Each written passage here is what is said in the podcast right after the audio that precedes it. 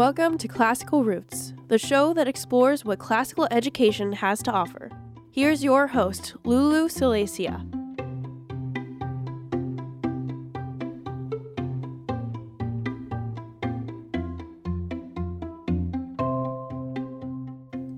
Hello, everyone. Welcome to Classical Roots. I'm your host, Lulu Silesia. This is our first episode here, so it's going to be done a little bit differently than episodes in the future will. In this episode, I'm going to be interviewed by a good friend of mine, but in future episodes, I will be doing the interviewing. So, um, a little bit of a flip flop here, just so that you can get to know me and why I'm doing this show. So, I've brought in Isabella Sheehan to interview me. Isabella, can you say hello? Hello. Isabella and I went to high school together. We took an art class together for two semesters. I've written some questions. Isabella's written some questions. Um, so Isabella's just going to ask me some questions, um, and so you can get to know why I'm doing this podcast and the journey that I've kind of been on to get to this point where I would do an educational podcast. So you can ask me the first question. Okay, so Lulu, what is this show about? So, classical, this is kind of like the description. Classical Roots discusses the values, advantages, and joys of classical education in an interview style format with contributions from students studying in Hillsdale's Graduate School of Classical Education, Hillsdale College undergraduates pursuing a career in education, and leaders from K through 12 classical schools around the country. So that's kind of like the formal explanation, but basically it's giving me a student or I guess a college student now the chance to ask questions to people leading K through 12 or interested in K through 12 like classical schools about why they're interested in this kind of mission or fight, whatever you would choose to call it. Um, and so, yeah, that's what the show's about.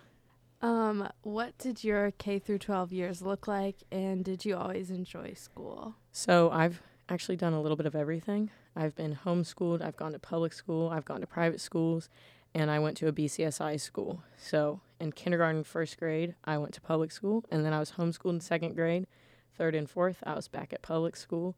Fourth and f- or no, fifth, sorry, fifth and sixth, I was at private school, and then seventh through twelfth, I was at a BCSI school. Um, and for most of the time, I was in school. I hated school. Um, I remember getting in the car after school and telling my mom about how much I hated school, and she'd go, "Lulu, you know, when you turn 16, you can drop out." And so that's that's what I always looked forward to. That's I was like counting down the days to turning 16 so that I could just drop out. Um, and then I went to, uh, I guess I can just say it, Atlanta Classical Academy, which is a BCSI school in Atlanta, believe it or not. Um, and I, am going to be honest, at first, it wasn't like a completely life changing experience. Middle school is rough for everyone, so seventh and eighth grade was a little bit hard. It's kind of changed though. Um, and then I just started caring about my education. I think, especially over Zoom school um, when I like started to value my education, which is kind of a long answer, but K through sixth grade was no fun. I hated school. I cried, maybe not every day, but I cried a lot after school because I struggled a lot and just did not enjoy it. And then went to ACA and started to actually enjoy school and find teachers who enjoyed teaching. And that kind of completely changed my outlook on education, and now I'm pretty passionate about it. So there you go. um, why do you want to start the show, and what does it aim at answering? So I guess, um, similarly to what I was saying earlier, when I hated school, I didn't understand why anybody would care about education, and like what purpose it had at all.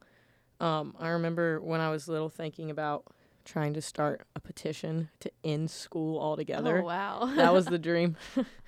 and honestly, if you had talked to me in like anywhere from K through sixth grade and asked me if I would ever care about education, I would have laughed at you and mm-hmm. said, no, why would I ever, you know, care about education? Like, that's silly. It's stupid. I don't like it.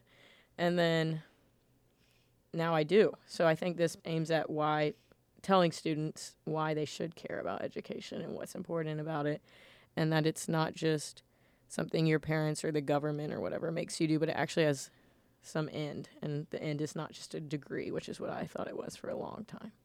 So there you go. what made you interested in this topic and what changed um, to make you enjoy education? I'm gonna give all the credit to our teachers. Um, I think that they played a huge role in kind of my transformation, which you might be able to speak on a little bit too. Mhm. Um, especially the teachers I had in high school, um, really changed that. And then again, like the teachers I had during Zoom school were still so passionate about it, even though we weren't in the classroom with them. Um, and like 11th grade, especially, I was like, realized that school actually matters and that, you know, like uh, BS, BCSI schools are really good about having the different courses kind of connect with each other. So, for example, like we do American literature and American history and U.S. government all in 11th grade or junior year at ACA. And so then you see how like these classes connect. And you see that in like ninth and 10th and senior year too. But 11th grade, junior year is really when I started to realize that and care about it. Um, and then I realized that the teachers cared, um, which kind of was like a slowly progressing like thing. Like obviously, Sheps always cared, Mhm. just whether or not like, you know, I could see that teachers cared. Really took until Zoom school for me to realize that. So, I guess I'm kind of thankful for Zoom school, and that's kind of what changed it. Do you have any examples of what was different during Zoom school to um, prompt that change? Okay. So this is to this might not be the exact answer you're looking for, but so um during Zoom school we were put into advisory groups and I guess I kind of thought that that was kind of silly at first, but it was basically just a way so that we could stay connected with our te- like one teacher and then a handful of classmates during Zoom school and not be completely just in our room going from class to class and there was still like a human connection. And so I was put into Mrs. Stone's group and I think that just like getting to know her and my classmates who were in that like on a personal level during that time was really like fundamental. And then I don't know, even like our teachers like all of them were really great at just like taking a little bit of class time to tell like a story about their childhood or something like that which like up until coming to ACA, I didn't really realize that like teachers, you know, didn't live under the school or whatever, you know. so like Nuge telling us stories or whatever. Again, nobody's gonna know who these people are, but just teachers telling stories um, is really a big part of like caring about your education, which is kind of silly, like to think about, or like maybe doesn't make sense to everybody. But I think like knowing your teachers is the first huge step in caring about your education and having good teachers. Like when I was at public school, it wasn't that teachers were teachers because they actually wanted to teach. It was they were teachers because it was like an easy degree to get, which is like a loaded comment, but I think it's often true, especially in like public schools. And so you have teachers who are only teaching because it's easy. I mean, not to say teaching itself is easy, but like, you know, it, it's not like that's what they're actually passionate about. It's just what they're doing. And so it's just, it was missing a lot. And then you go to somewhere like, I think this is true of most like Hillsdale charter schools, like where the teachers are extremely passionate about what they're teaching about. And like that passion is just contagious. You know what I mean? And I just Mhm. love that. I don't I don't know if that answers your question, but No, you I can def- ask another one. I definitely agree. Um, what is your favorite part of classical education? again, I would have to say the teachers, which I know that's like probably not universally true. Um, but I just love the teachers and I think that it's almost always true that at a classical school the teachers are really going to care. And then like that just brings so much joy to the classroom. So then you go in and you're learning about the constitution or whatever it might be.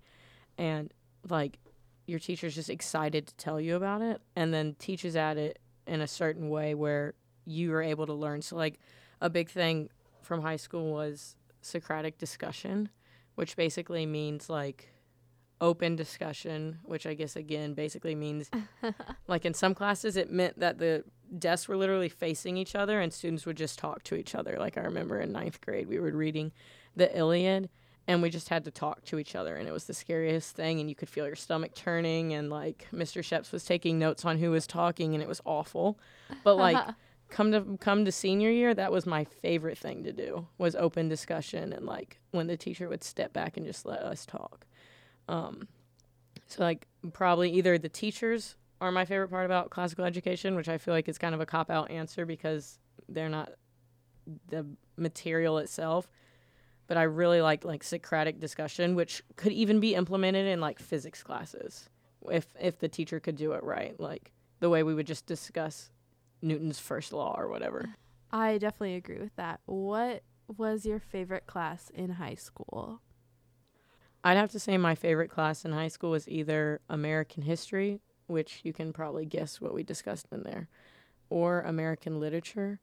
Um, and I liked American literature because it went hand in hand with American history, like the way we were going about the timeline, I guess. So in American literature, we read The Scarlet Letter, um, Huckleberry Finn.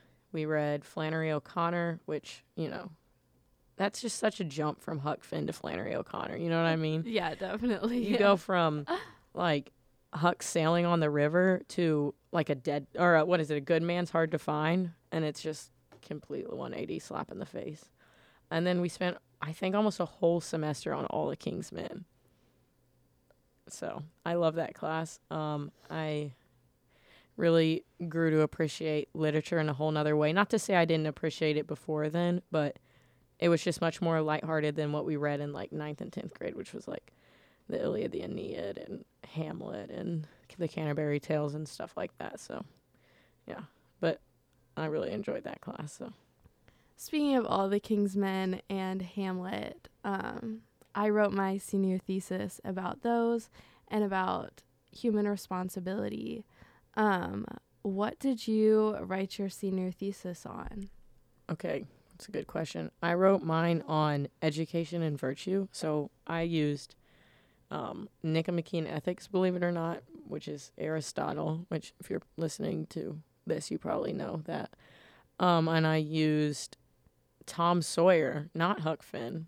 Um, I used I used To Kill a Mockingbird, and I used Of Mice and Men, and so I explored how those different characters used what they learned and like how that taught them virtue, and then what that looked like afterwards. So, I think looking back on it, that was most difficult to do with Of Mice and Men, um, just because, not to spoil anything, but there's not a lot of virtue in that book, but especially the closing scene, I found that there in fact it was. And then just stuff like that. So I basically was just exploring like what Aristotle said and how that applied to like characters we're all pretty familiar with in literature and if they're actually able to be virtuous.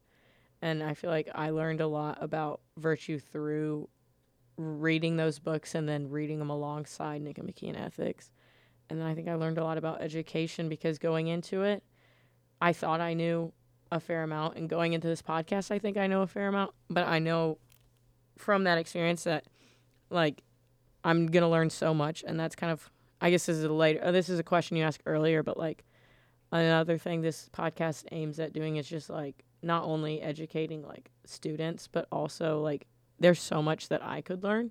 And so like I'm just to be genuinely interested in all of this and enjoying it and learning a lot through that. So like I was saying going into my thesis, I thought I knew a fair amount about education because I had been learning for I guess at that time like 11, 12 years going into my 13th year.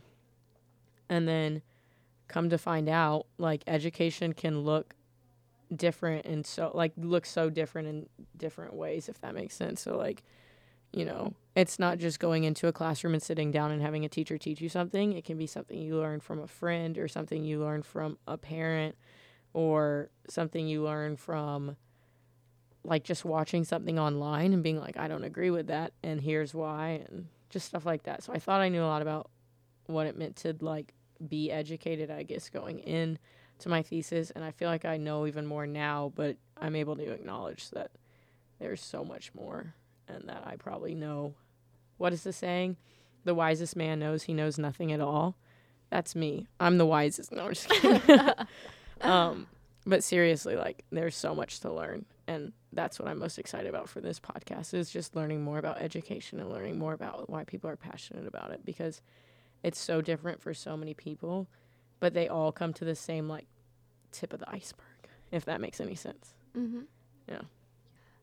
Um, I've definitely noticed myself thinking about um, my thesis and how that relates to my life, um, especially in college. Have you, um, since you've written and defended your thesis, um, how's that affected your life since, or have you seen it, um, those things that you discussed um, in your thesis come up in your day to day life? Definitely. Probably especially because I'm at Hillsdale and I wrote on education and virtue and used Aristotle. So that is honestly like a daily thing here is well Aristotle says this, Aristotle says that. I even quoted Aristotle to a Taco Bell worker once and up until the point where I was started quoting Aristotle and I'm not going to bore anybody with what I was saying, but um up until the point I started quoting Aristotle, he thought I was hilarious, and then I said it, and there were no more laughs, and so I realized that maybe not everybody wants you to quote Aristotle to them, which is kind of funny. Um, but yeah, so like I said, especially because I'm at Hillsdale, it comes up a lot, but also like my advisor for my thesis, I was on the phone with her, and I was saying something like, I don't even remember the context, but I was like, this is so difficult. This is such a challenge. And she was like, Remember your thesis? And then she used my own thesis to educate me, which then I regretted writing my thesis. No, I'm. Always fun. yeah, bring that right back up.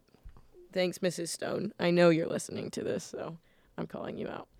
But yeah, definitely like it comes up, and I like I talked a lot about like you know challenges and stuff, and how you still have to be virtuous through challenges, and like I'm just gonna say what nobody's gonna say. The first month of college is hard, and there's a lot of challenges, whether that be remembering to do something as simple as like change your sheets, which is like just a stupid example, and like I'm, you know, not my problem, but some people's problems. To like sectioning off enough time to doing your homework, like all of it's a challenge. To remembering to go to the to Saga to eat a meal, like it's all just a lot and it's all a challenge. And so like you're building up like virtues in that. So like perseverance and like talking to professors would be like courage like stuff like that. Like i definitely can see my thesis in my in my life just through stuff like that. Like virtues are everywhere. So i don't know i guess that's just like i hope that answers your question no, that's really good. Do you think classical education is the best form of education and why? So I'm gonna have to say, I'm g- not gonna yell, but a very excited yes. I think I've, again, like I was saying earlier, even going into my time at a BCSI school, I did wouldn't have said this, but since spending so much time there, like the way that discussions are held and the way that classroom is held, and like even like a fair amount of like lectures we had, all those kind of things are just like so fundamental to actually learning and like the pressure that I think a classical education puts on the student teaches them so much. So like whether that be preparing for an open discussion or writing a paper or whatever it is, like it all is just so important to teaching the student. Again, it all comes back to virtue. Maybe that's what I should have titled this. But like it, it really does. I think like you know, when it's when it's difficult to write a paper, you have to perseverance is probably my favorite virtue. I say it a lot.